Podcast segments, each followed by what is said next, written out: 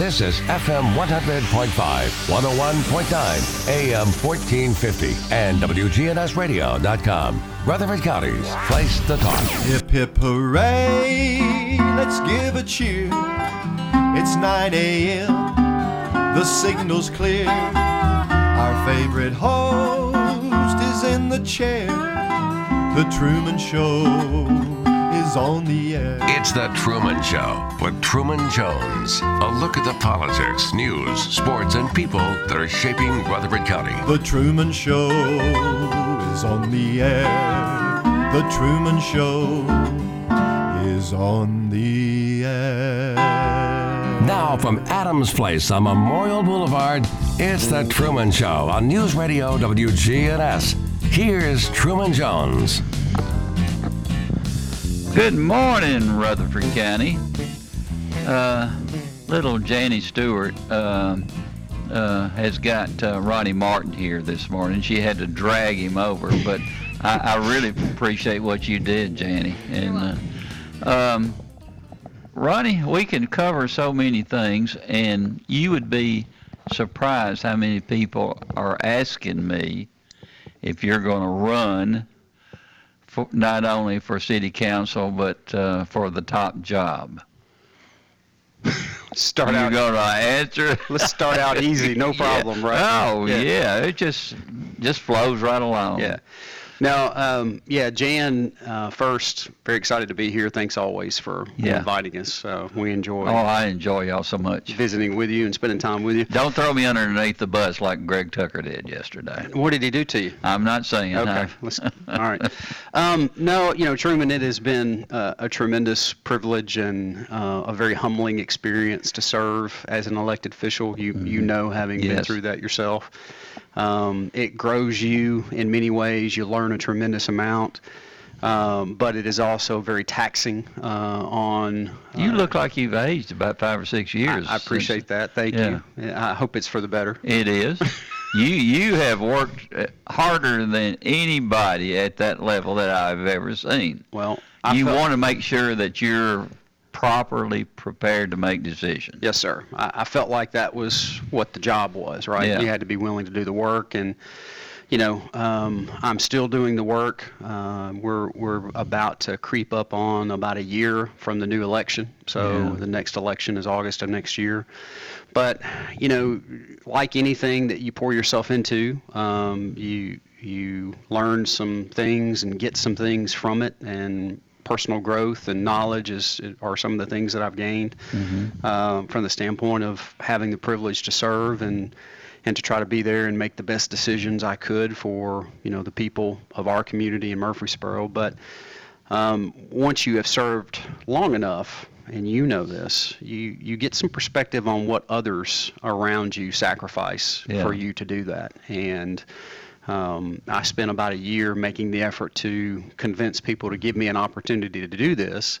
And I'm three years in, which is about a four year commitment. Um, By the time it's over, it will have been a five year commitment. And, you know, I take, I take that very seriously. I, I've worked really hard or tried to work really hard for that period of time and will continue to work hard until my term is up. But, um, you know, for now, with where I am professionally in my career and with what I've asked those around me to sacrifice, um, I feel like I need to um, give someone else an opportunity to do that. I think one of the things that you know my takeaways has been there's been this long-standing debate that you hear when you're outside of politics uh, on how long people should hang around and uh, how many terms they should serve, and you you start balancing the value of experience and the institutional knowledge of government with inexperience and um, in some cases youth, but also renewed energy and uh, for folks that care about the community and things like that.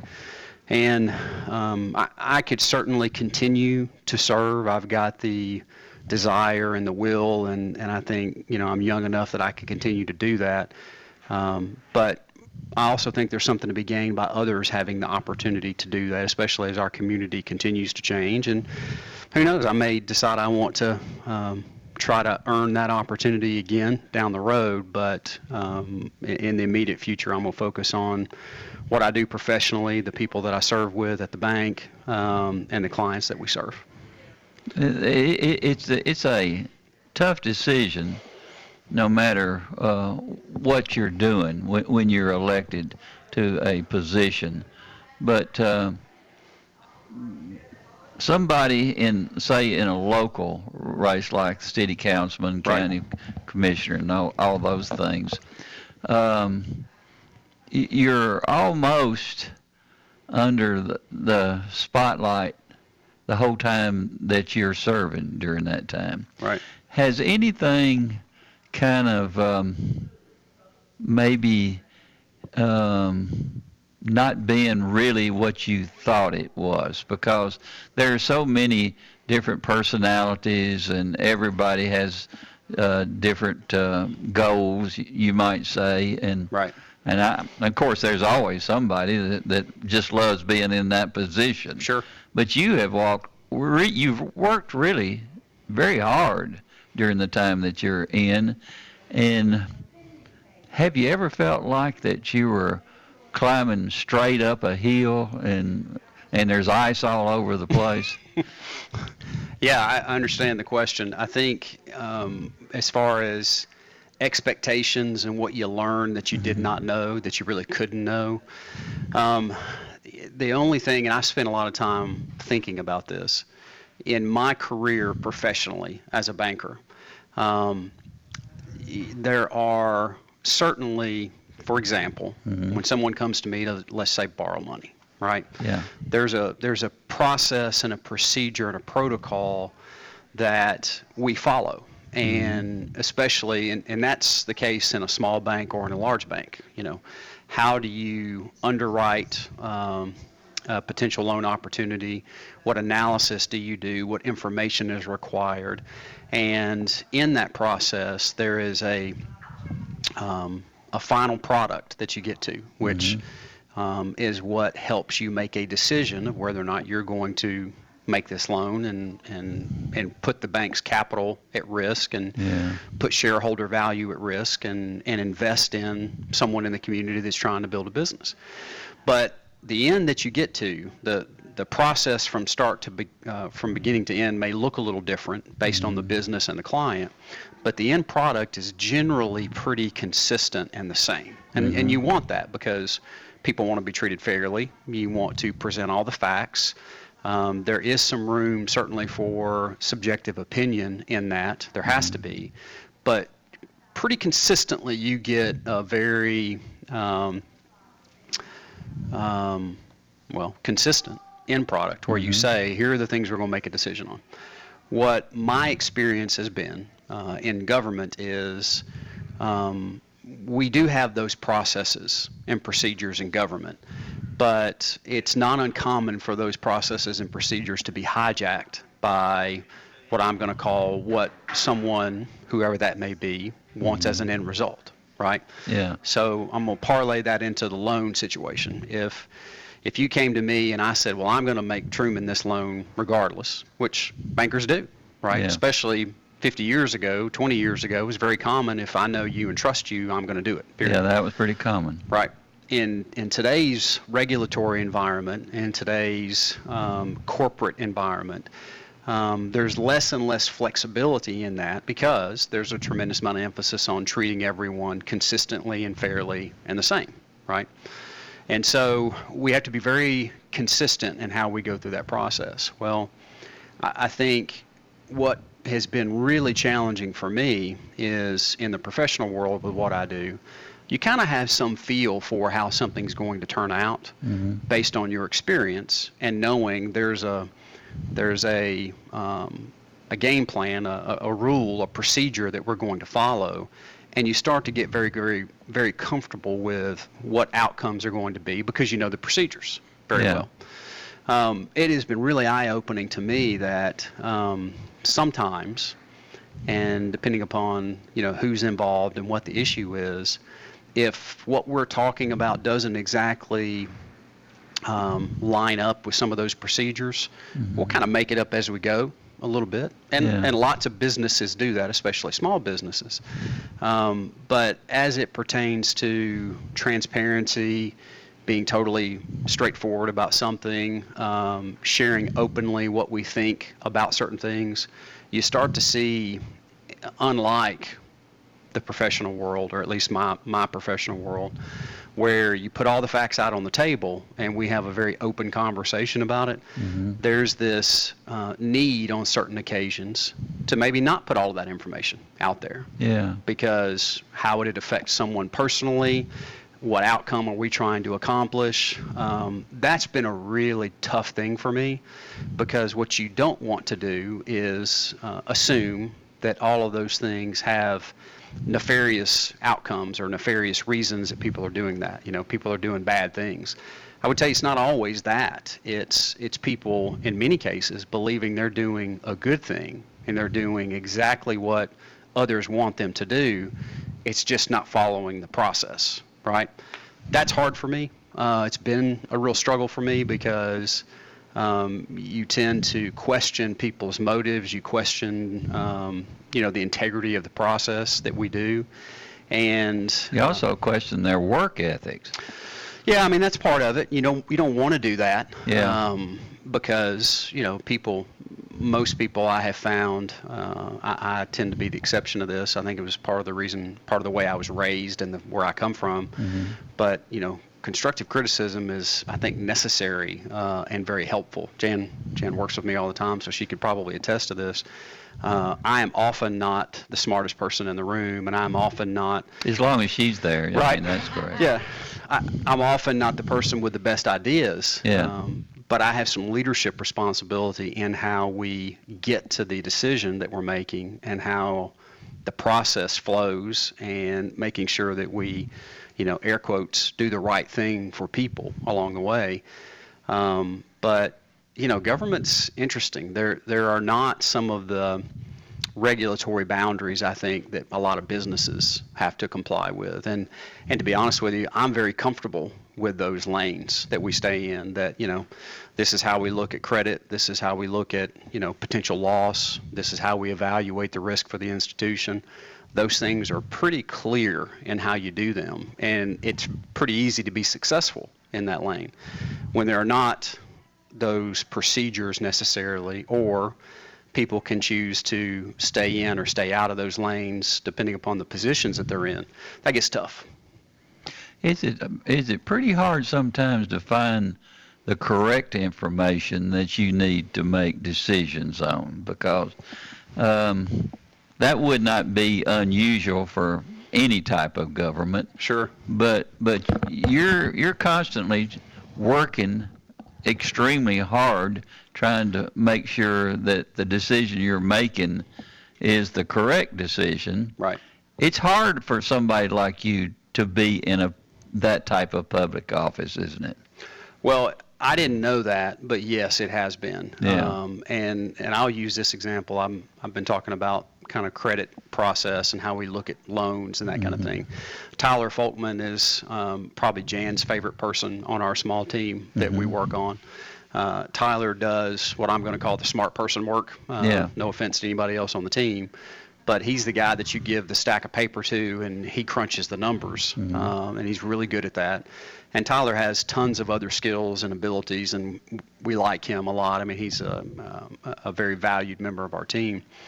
But one of the things that has built the trust between Tyler and I that we mm-hmm. have is that he knows that I'm not going to keep anything from him, right? Yeah. So in when you're a lender, it's not uh, uncommon in the practice to say, hey, let me not give this information to the person that's actually doing the credit analysis mm-hmm. because I don't want them to know this because it mm-hmm. may impact their decision or their support for what I'm doing.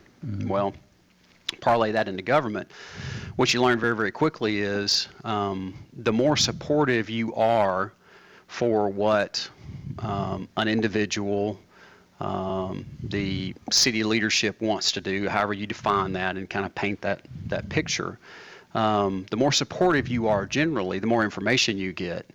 Uh, but you have to work really hard, and this is my opinion, I'll say that, uh, you know, up front that um, if people think that you have a different opinion about them or a different view of those things, you'd be amazed at the different information that you get and how hard you have to work to get certain information. And what I can tell you is, in the banking world, um, if I did that with the people that I work with, there would be a real barrier of, of trust broken because you know they would say, I can't count on Ronnie to give me all of the information, and for us to make a good decision together, uh, I have to really go over and above to make sure I look at what Ronnie's doing. And that kind of breaks down some trust that's inherently needed in what we do. And it's something we have to work on. Um, I I think politics is much more inclined to find a way to get an outcome rather than to let the, spa- the facts speak for themselves and to, to use um, you know, persuasive arguments, to use data, to use um, the information we have, and to pull all that together and to be okay, to be confident that the information that you've presented on the topic that we're talking about has the broad support of, in our case, as a council, you know, the majority vote of the council. Instead, what, what I have seen happen a lot, and I think anybody that served in an elected official capacity would tell you that this is the case, um, you, you get people that start stereotyping people. You know, Yeah. Ronnie's going to be for this, Jan's going to be for this. For example, I know you wouldn't be crazy about me ramping up growth in the city of Murfreesboro. You're right. You're right. So because I know that about you, mm-hmm. if I have something that might increase growth, might increase traffic, generally speaking, I could probably, from a predictability standpoint, say Truman's probably not going to support this, right? Yeah. So I'd probably do if I wouldn't do this, Ronnie Martin wouldn't do this. I'd come straight to you and tell you and and try to sell you on this argument, and then if we couldn't get the support from you, it would either pass or it wouldn't pass. And That's the way it works. Well, a lot of the times what happens is if I know you're not supportive of that, then I- wait till the very last minute to let you know that we're having those conversations. And I make it as difficult as I can make it for you to get information to counteract the argument that I'm making. And so, um, you know, some people may not agree with that. They may not like it that I say it, but it's just the truth. I mean, it's the it, it's just a fact that that goes on. And so, I mean, you served in uh, an elected role. Do you think things have changed? Is what I'm describing similar to They what? have changed a lot, to be perfectly honest with you. Talk about that. All right. The people's uh, ha- are suspicious now Right. of anything that goes on in politics. Right. I have never seen a time like it, and uh, sometimes we're we're our own worst enemies. Sure. And and we have seen what's going on. Uh, w- when you're talking about uh, uh, time served and sh- and should uh, that be capped a little bit? Sure. Um, I'm, I'm one of these people that I always felt like experience was great, Absolutely. and uh, and and the people in Washington, uh, we needed all of that that leadership in Washington from people who have seen everything. Right. But I, I'm so suspicious of it now. Sure. I would love to have term limits going on in, Right. in Washington. Um maybe maybe all the way across the board, even to city, county elections, state elections. Um, I, I've got to the point that it's very difficult for me to believe anything that's going on, and we're not helped at all by the media. Right. The media is pushing so many uh, negative things that are not are not correct. Right. And this world has just seemed like it's gone crazy. Right.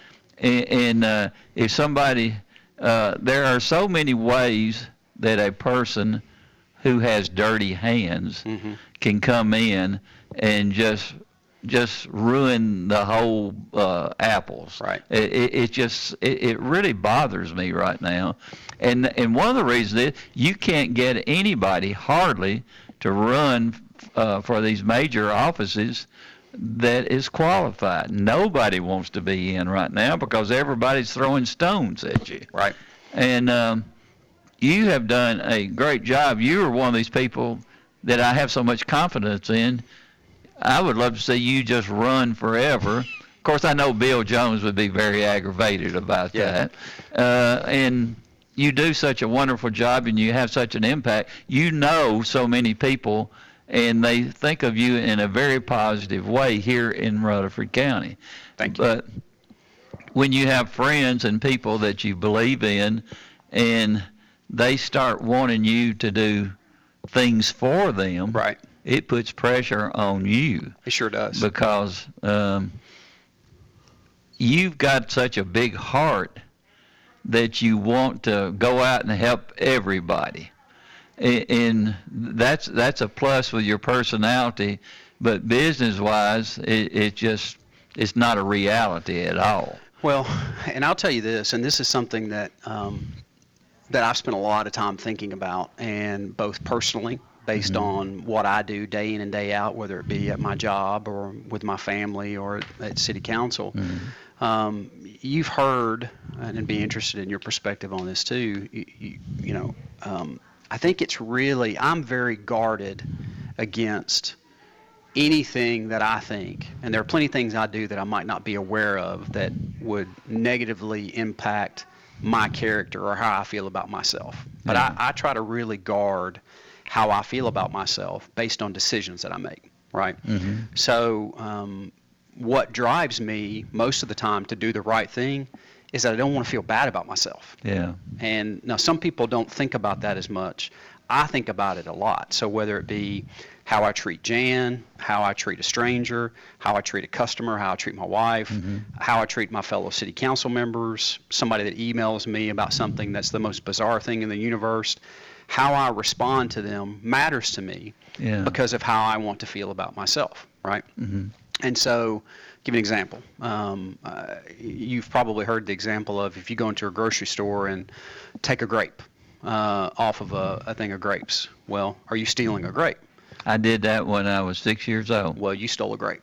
and my mama made me go back and take what grapes I hadn't eaten Right. back, and she made made me pay for them. So, I didn't realize what I was doing. Yep. At that time, I mean, they were there in front of me and something to eat, right. and uh, I learned a big lesson over that. Well, I can tell you, I have seen as adults uh, people be 20, 30, 50, 70 pull grapes off of uh, grapes at the grocery store. Now, I could never do that. And the reason I could never do that is I would feel bad that I took something that didn't belong to me. Plus, they are not cle uh, clean yet. Yeah, there, there's that too, right? Yeah.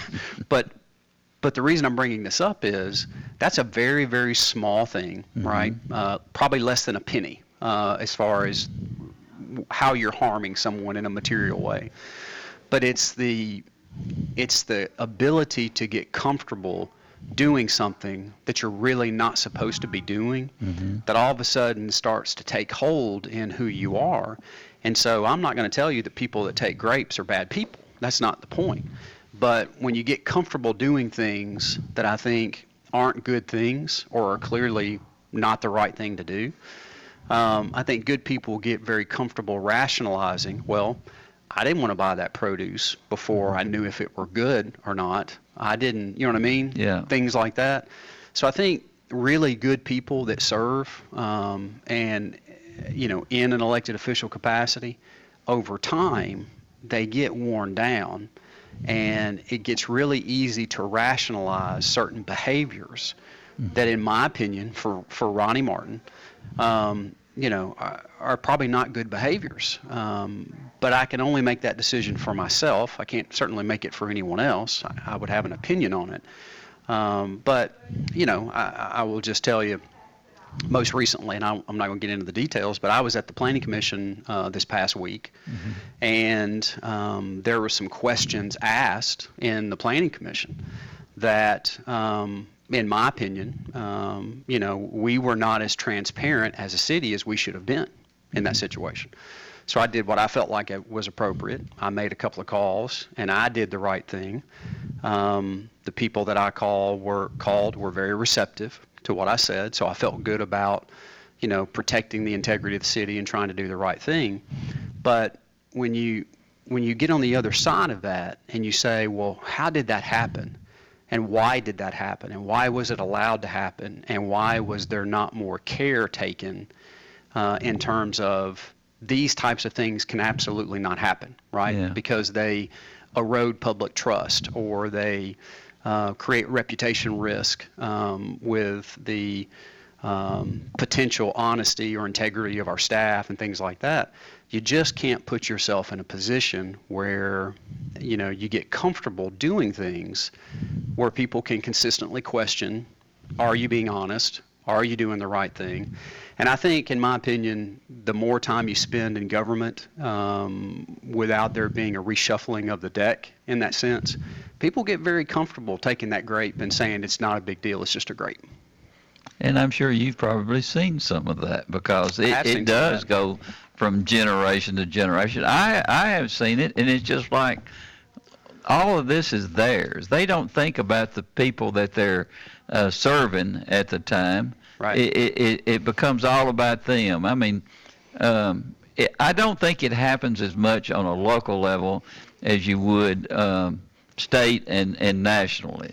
Uh, what what I've seen in, in nationally is just it really sickens me to see things change as much as they have uh, over the years, and, and the people that are uh, pointing the fingers are a lot of times some of the the worst abusers of that type situation, and um, somewhere along the line, they need to listen to people like you, the the voters, and and kind of uh, get a better feel of what their responsibilities are, because it does make a big difference. We're going to take a quick break, and we'll be right back with Ronnie Martin, and we'll w- wake Jan up for a couple of minutes. Come on out to French's Shoes and Boots second annual summer bash presented by Durango Boots, Friday through Sunday. French's has 15% off all Durango boots, plus door prizes, giveaways, food, and much more. Catch a live performance by Matt Rogers Friday 5 to 6:30 and Kimberly Kelly Saturday 1 to 2:30 at French's Summer Bash presented by Durango Boots. It makes good sense to shop at French's. French's shoes and boots. 1837 South Church Street in Murfreesboro. Are you looking for a different kind of bank? Open your eyes to a credit union. At Heritage South Community Credit Union, we help hardworking Americans achieve their financial goals faster. And because we're owned by our members, you get a piece of the pie. Visit our website, heritagesouth.org, to open your first account and see how we help when others won't. Insured by NCUA. Here at Bud's Tire, we make buying Michelin tires simpler. I'm Allison Mitchell with Bud's Tire Pros. We offer a straightforward approach to service, including nationwide warranties with every purchase. Stop in today to see our full lineup of Michelin and BF Goodrich tires. For whatever you drive, Michelin and BF Goodrich have a tire to fit any need. Bud's Tire Pros, hassle free, guaranteed. We're located on East Main Street, exactly three miles from the town square, one mile past Rutherford Boulevard. Visit us online at budstirepros.tn.com. For the ones who know that a little late is always too late, and that the clock doesn't stop just because you're missing a part, Grainger offers supplies and solutions for every industry. And our Keep Stock Inventory Management solutions help ensure you have the right stuff in the right place at exactly the right time. Visit Grainger.com slash keepstock to learn more. Grainger, for the ones who get it done. Sometimes the world can seem a cold place, so we gotta bring the warmth to it. Sometimes the world can seem a broken place, so we gotta strive to fix it. At the end of the day, we are empowered to create the world we want to live in. So we prepare for the worst, but we must always, always expect the best. Smith & Wesson, empowering Americans.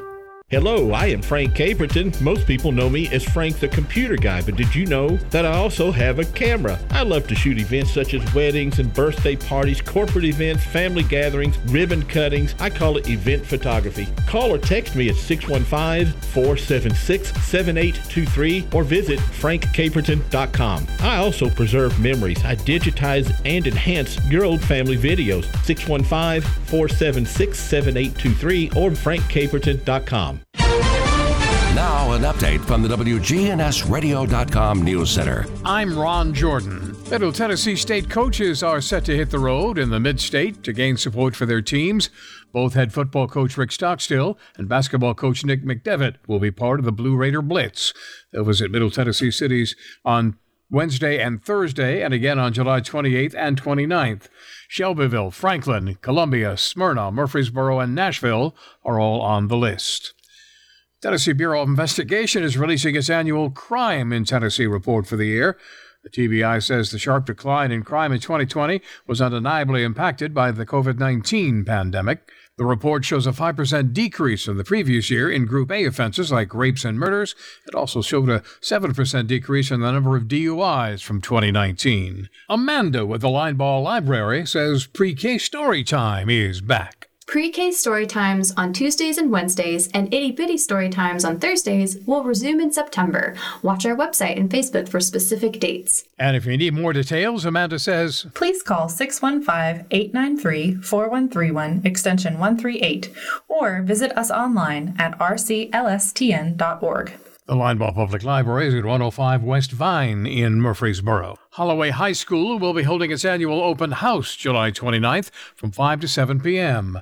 Prospective students and their parents will have an opportunity to meet with Principal Sumatra Drayton, other administrators, and faculty members. All students must interview with Drayton, who will be available throughout the open house before being accepted to the school. No one is zoned to attend Holloway. It's one of the district's choice schools and the only one in downtown Murfreesboro. I'm Ron Jordan reporting. News updates around the clock, when it breaks, and on demand at WGNSradio.com. We are News Radio WGNS. Congratulations, you've retired. You might not be going into the office anymore, but you're finding that between the cleaning, the laundry, the lawn care, all of your home maintenance chores, you're still putting in a day's work every day. By moving to Adams Place Independent Living, the staff takes care of all that for you. Go to adamsplace.org to learn more or find us on Facebook. Adams Place. Listen live to WGNS Radio on our website and Alexa or Google devices. Search WGNS Radio for on demand podcasts in iTunes, Google Play, Spotify, and Stitcher. Plus, we have direct links to podcasts at WGNSradio.com. Good neighbor weather. Few scattered showers and thunderstorms at times this afternoon. Partial sunshine develops a high in the mid 80s. Winds out of the northeast around 5 to 10 miles per hour. I'm meteorologist Jennifer Wojcicki on News Radio WGNS. Currently, it's 71.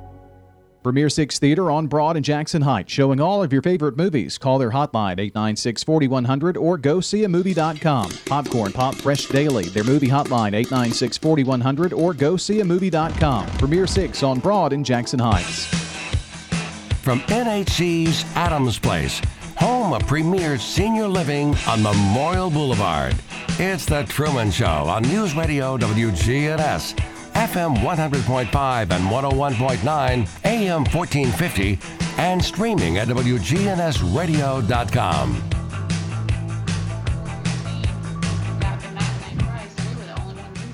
And welcome back with Ronnie Martin. And Janie, you were at the uh, theater over at Jackson Heights, and uh, you you had your family in and all this. That was a special time for y'all, wasn't it? And and and being at Premier Six Theater, you got to see one of the great movies of all time, That's right. We took the kids to see Boss Baby. Boss Baby. So it was good. They had a good time. That's all that matters. So and they Now- all got popcorn and treats, and they were in heaven. Oh, that popcorn's out of this Mhm. world, and it. Now, um, give me a little bit of, of a rundown on what Boss Baby was like, because I'm going to go see it it. was funny. Now, I that was my. I think that's a sequel, and this was maybe the second or third one, and I did not see the first ones. That's Yeah. what the kids wanted to see, so we went, and it was funny and it was cute, mm. but I don't know the history of it or anything, but it was fun. We had a good time. You, and it was good to have the family here, wasn't it? yeah, they leave tomorrow, so I'm really sad. Oh my, going back to Oklahoma. Mhm. Bless their heart. I was so impressed with them. I mean, I just thoroughly enjoyed them. Yeah.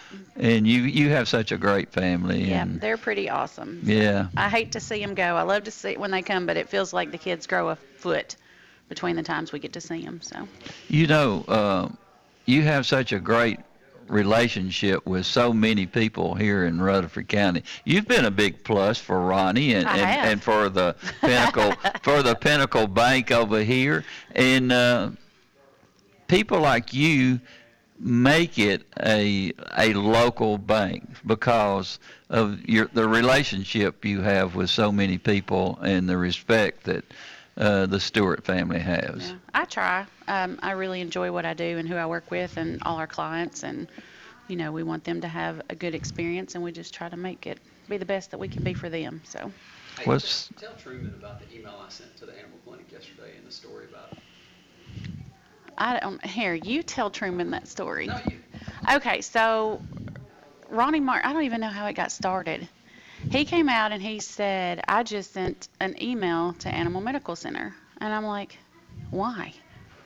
And he said, well, because we took one of our pets and they did a really good job. And I said, why didn't you check with me first? He should know to check before he does anything. Just run it by me first. yeah. And I said, Tyler, my son, Mhm. his girlfriend Sydney works there. Mhm. And so does Michelle Walters' daughter, and Michelle work sits right beside me at work.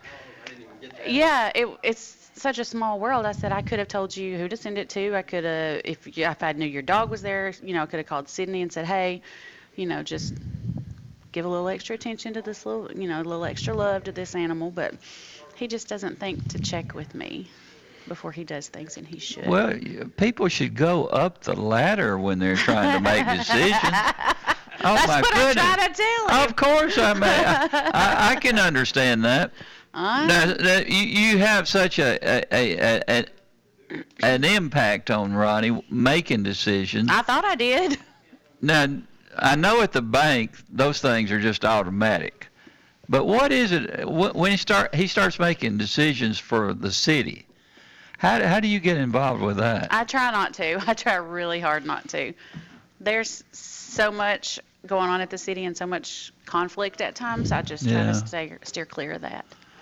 It, it's a the city is growing so fast. The problems are just.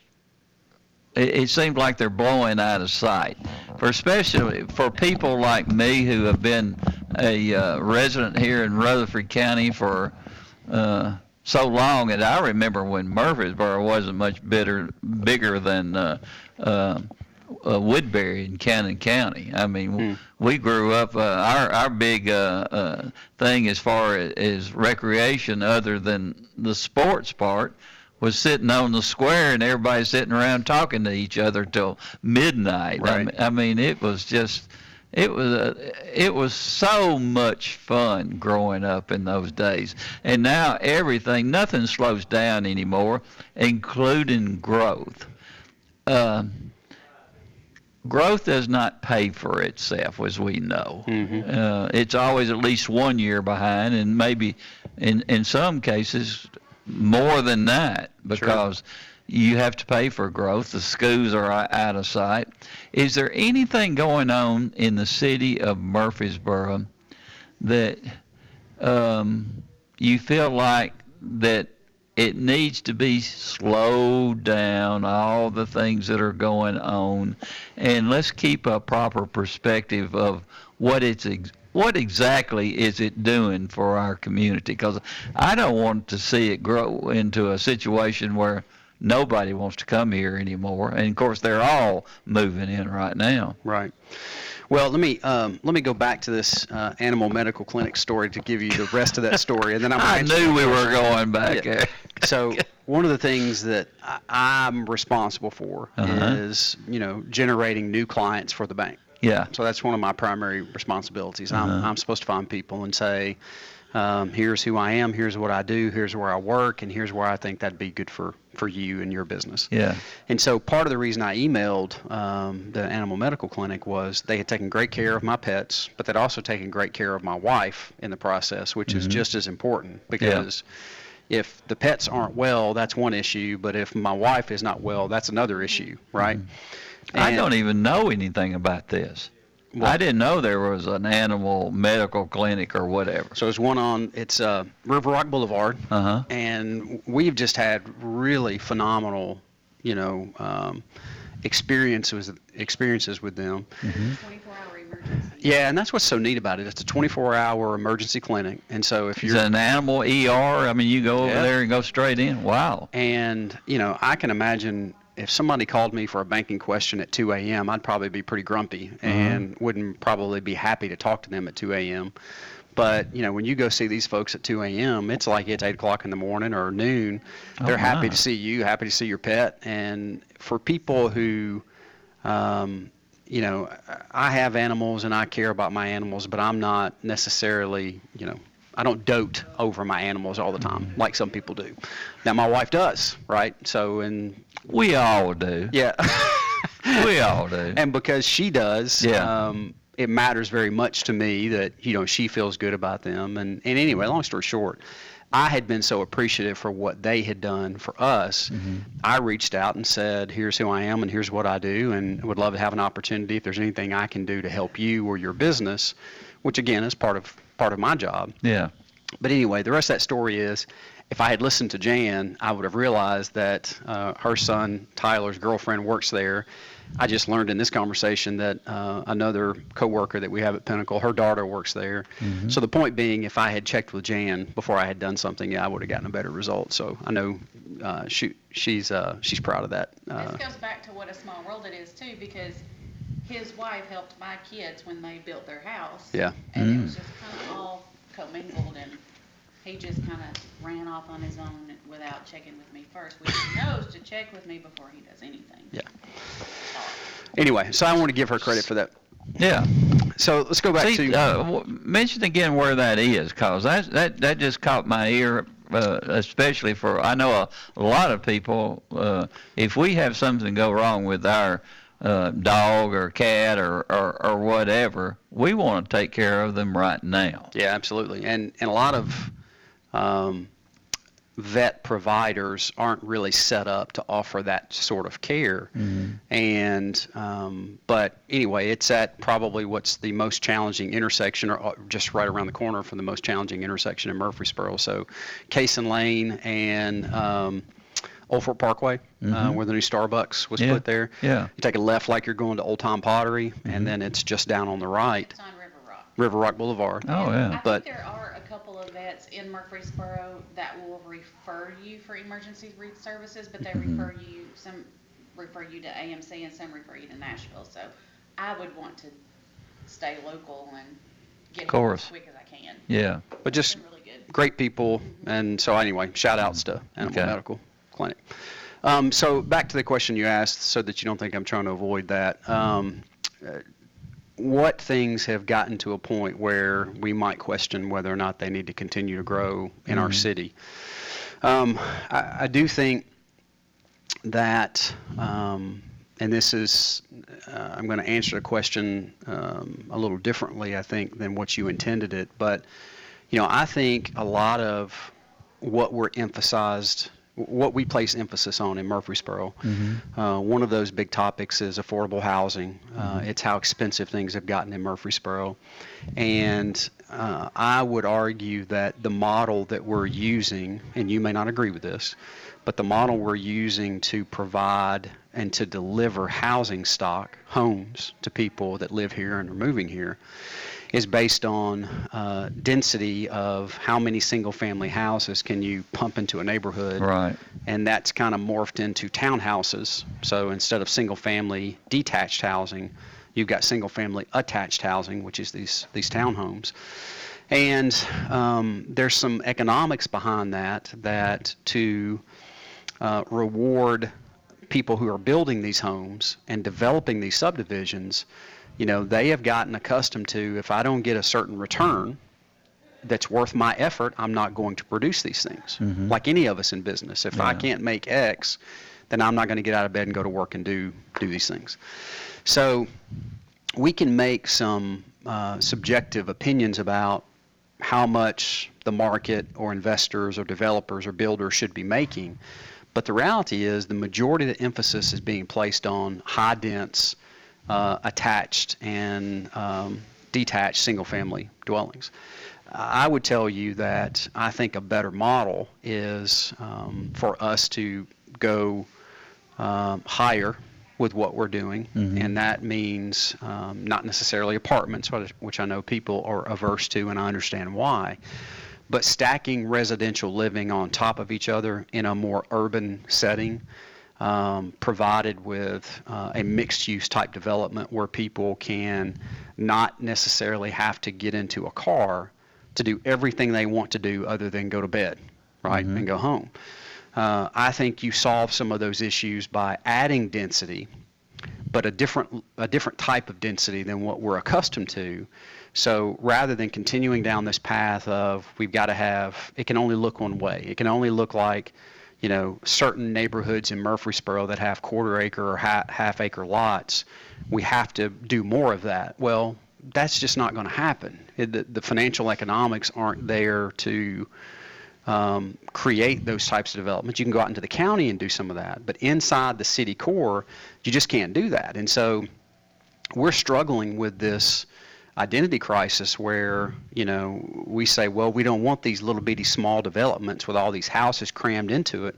Well, the way you solve that is you go higher, and so you stack those houses higher where people can own a home rather than having to rent an apartment. And you can, if you get enough density and enough floors in that, you know, like we're doing, we just started, broke ground on um, the One East College Street project in downtown downtown Murfreesboro. So they're doing the demolition, and I'll be real clear for the listeners on this. They're doing demolition of everything but the old church. So the attached buildings, the education wing, the other buildings on there, everything but the actual church sanctuary with the bell tower is being knocked down. The the church bell tower and sanctuary is being preserved um, and integrated into a mixed use site. But that will that project will have parking. It will have uh, office and retail. It's going to have condos in it. So it's going to be a very dense development. There's going to be a lot of stuff crammed into a one block area. But you, you've got great planning from the standpoint that it's probably a $60 million project, probably maybe more than that. Um, we've not talked about that recently in a while. But it's going to have parking, retail, connected to downtown, restaurants, living. Uh, a really, really nice project that is going to be totally different than the traditional model of what we're doing, which is buy the next, you know, 100 acre farm down 99 231 Bradyville Pike, you know, Highway 96, whatever, and put as many homes as you can put on it.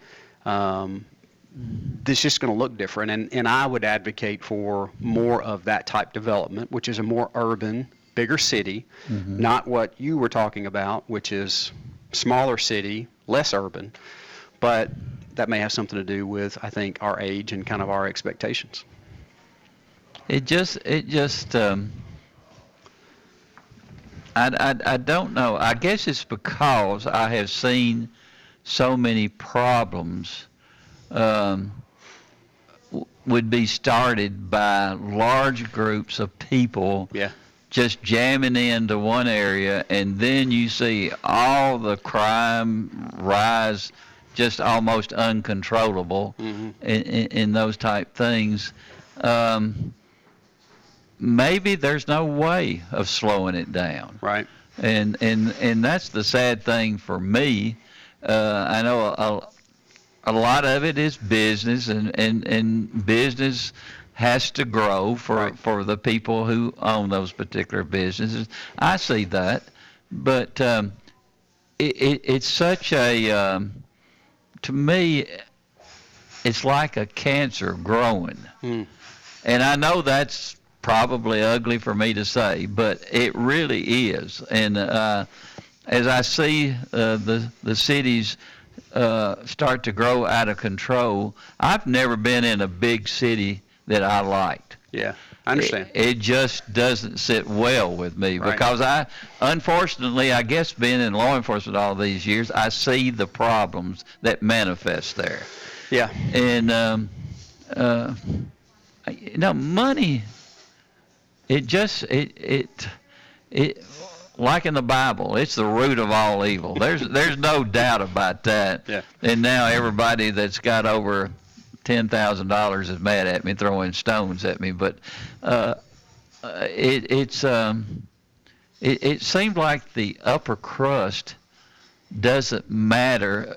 They don't particularly like it when they're up high and others are down low, and it, it, they don't see the the problems that are manifesting with those particular people. You know, I, I, one thing, and I think this, I hope this will make you um, happy, is that one Good of the- luck. one of the things we are doing, and Yeah. that uh, the, our, our staff in the city, I think, uh, whether I agree with it or not, I, I see the value in it, and I, my guess is you will too. Uh, in that one street, uh, one East College Street development, that large mixed use that we have downtown, Yeah. it's going to have a police precinct in it. So there's going to be a police presence uh, there. I don't know a lot of the details of that, but to your point, the That's more more place to burn down. the more dense we get, the more opportunity we have for conflict because you Yeah. got more people. Yeah. So I do think that's a reasonable planning um, tool to say, hey, we recognize that we may need more presence here.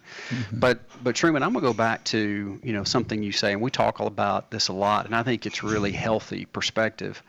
You know, um, you're uh, about a year or two older than I am, and with that comes a very unique perspective on what Murfreesboro looked like and how Mhm. it was. Yeah.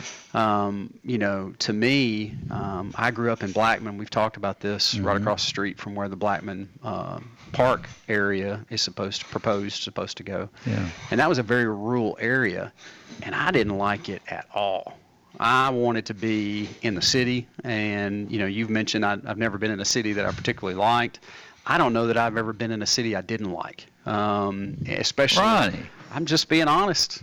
Um, and but here's my point: as those cities grow, it's a little bit. I'm gonna have to take you to Detroit and New York. And I haven't been to Detroit, so Yeah. not picking on Detroit, but I have been to New York, and I loved it. Mm-hmm. Absolutely loved New York. What did you like about New York? Um, Because people are trying their best to escape there right now. You know, and I understand that. You know, every place is not for everyone. Um, I enjoy the perspective of being places that um, really give me good perspective on how small and insignificant I am, if you will. And New York City was a Well, I place. could have told you all those things. I mean, yeah, I'm talking about reliable sources, All good reliable sources. But when you stand on a block in New York City and you look around, you just realize how small you are, you know? And I think that's pretty healthy for us to do. I mean, I feel that way looking at the ocean. I feel that way when I'm hiking in the mountains. Uh, it's just such good perspective and such good grounding. Mm-hmm. But you know, you talk about growth and the need for growth and the need to slow growth. What what we have to realize is, just like a child, um, you know, as that child continues to grow, it requires more sustenance for it to continue to grow, right? And so, if you have multiple children in a household, and as those children continue to grow, your grocery bill is going to go up. So you're going to have to produce more. Um, I I think the more our city grows, we have got to kind of get our minds right that we have to bring in more growth to support the people that we brought in. So the level of business, job creation, uh, housing stock, all those things that we have has to speed up because we have more people we have to Yeah. serve. And you talked about growth paying for itself. Well, um, growth can absolutely pay for itself. The problem is, what do we as taxpayers, what's the burden to us as taxpayers? And where's the pendulum swing to where we say, and you know, with the three of us here, we may have different tolerances for this. How much am I willing to pay to live in Murfreesboro? How much are you willing to pay, you know, in taxes to live in Murfreesboro? And what trade-offs? Well, you're not going to have a choice. I mean, uh, the, people that you put in office, they're the ones going to make the decision, not you. Uh, a lot of that's true. Yeah. Um, but in our government here locally, you know, the city council is certainly the elected legislative body. Mhm. But you know, we hire a city manager, and we've got a staff that, for the most part, they are responsible for the day-to-day growth of what we do in the city. I mean, true story. I, I can't take credit for things going great in Murfreesboro. But the city manager does not have to answer to the people. On- Only the ones that are elected, which he pretty much takes the uh, steam out of what the people are trying to say to the elected officials. And uh, maybe if we had a, a uh, mayor that was full time, right. that that would change things a little bit. And uh, it, it's uh, there. There's just too many inconsistencies that are just stand there to. As you get uh, larger, people become more uh, suspicious. Sure. Of things that go on. Right. And uh, it just um, it just doesn't stand pat with me. It really doesn't because uh, eventually the city is going to grow so much. R- right now, you're pretty limited in how far you can go out. Right. Your borders are limited. What's going to happen when all of that monies that comes in, uh, as far as retail and whatever, is out in the county? Mm-hmm. That's going to limit what the cities are- are going to be able to uh, afford. Right. So. Um, Which is why I think we need to go up more rather than out. I agree with things like businesses, banks. Banks need to go up instead of two or three floors or whatever. I mean, they need to go up. I mean, I uh, that's the one problem I don't have with New York is the is the. Are you talking about share price, stock price? Because I know that's important to you too. That's got to be part of it, right? What what? There's nothing there. uh, what 0.1 or something like that? I'm not talking about interest rates. I'm talking about the value. Oh, of I know. stock. Yeah, I know what you're talking about, but it, it- but it's all over the place right now. Yeah. But um, it, it it would be nice if we were lived in the city of Murfreesboro where everybody knew their neighbor. Yeah. They had good relationships with everybody. Murfreesboro is still a very safe city. Absolutely. Uh, uh, except for a couple of spots, but You uh, talking about my neighborhood? uh, Actually, have you got your swimming pool uh, finished yet? No, uh, we're still working on that, but we've made a lot of progress, and we can use the swimming pool. Um, it's just it's been a very slow, tedious process. And the weather's been perfect for pools this year. It hasn't impacted me. I've been out there improvising. So Yeah. I was in the pool this weekend. Well, what's going on with the bank right now? I'm I'm I'm I'm, I'm starting to break out talking about city government. it's starting to.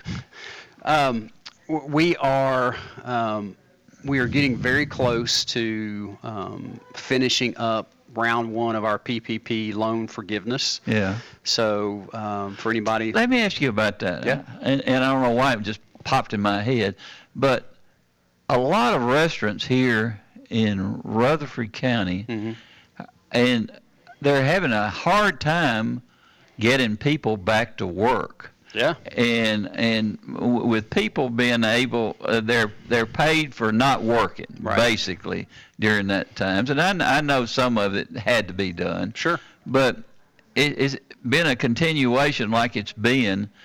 Uh, these poor restaurants, they're fighting to stay alive right now. Absolutely. Um, what was the cutoff point as as far as people because uh, they the restaurants have been open pretty much full blast for a pretty good while now, and I had a, a couple of 'em, uh, owners come to me and say, "Please pray for us." Because we're doing everything they can, we can do to keep the doors open. Right. Well, I would tell you, and, and look, I want to be very sensitive to the struggles of the restaurant industry specifically Yeah. because I know it's very scary when government's telling you you can't open your doors and you can't seat people in your seats Yeah. and there are restrictions on your ability to operate as a small business. That's really hard. Um, And so I'm very sensitive to that. With that being said, all I can speak to is what I saw firsthand with my experiences with the restaurant clients that Yeah. we serve. And I think I would tell you that, um, with some exceptions, what what I personally have seen is the the restaurants that were strong prior to COVID are even stronger now on the backside of COVID. Now, the labor issue, finding employees, is absolutely a real problem. Uh, when when people are being paid more to stay at home than they are to go to work, that's Mhm. a problem. And this is you know this is where government is so hard because you know there are certain people out there that can't find jobs Yeah. or that may not have the ability. And I don't understand that at all. that's what's hard about it. And so it, it's if we could see the whole landscape and we had the ability to say, here is every single situation and, and identify it individually, well, you're going to mm-hmm. get a better result, right? Because you'll Yeah. know this person can find a job, this person can't. So we're not going to send you money to stay at home. This person can't. We're going to make sure you have those dollars. But what happens is we're such a big country and we have to make blanket policy that goes out. It's imperfect and it's always going to be imperfect. Um, that that's unfortunate. But um, my point is, I think that, and speaking to the local businesses that we've worked with, the Mhm. folks that were really good before are are even better now. Um, the the people that were struggling before the pandemic, um, some of them are not here, which is which is unfortunate. But if they were struggling before the pandemic, um, you know, there's a pretty good indicator that there was something else wrong, right? And so the fewer restaurants that exist, the more customers the remaining restaurants have, Yeah. in my opinion. So um, I I think some of those things, uh, everybody has an opinion, and it's a valid opinion. But when you get into my personal opinion, if you were struggling before the pandemic um, and couldn't survive the pandemic even after some of the government assistance that was out, there's probably some other fundamental underlying issues that you not being in the marketplace helps others that are in the marketplace. Well, you're a numbers person, and there there are so many jobs open right now Yeah. in this community. It really doesn't make sense for people who um, uh, are taking the free money right. when the, when there's jobs opening and that, that they could maybe hold your head high again. Right. Because uh, that's that's a big thing when when I was growing up and and, and you too.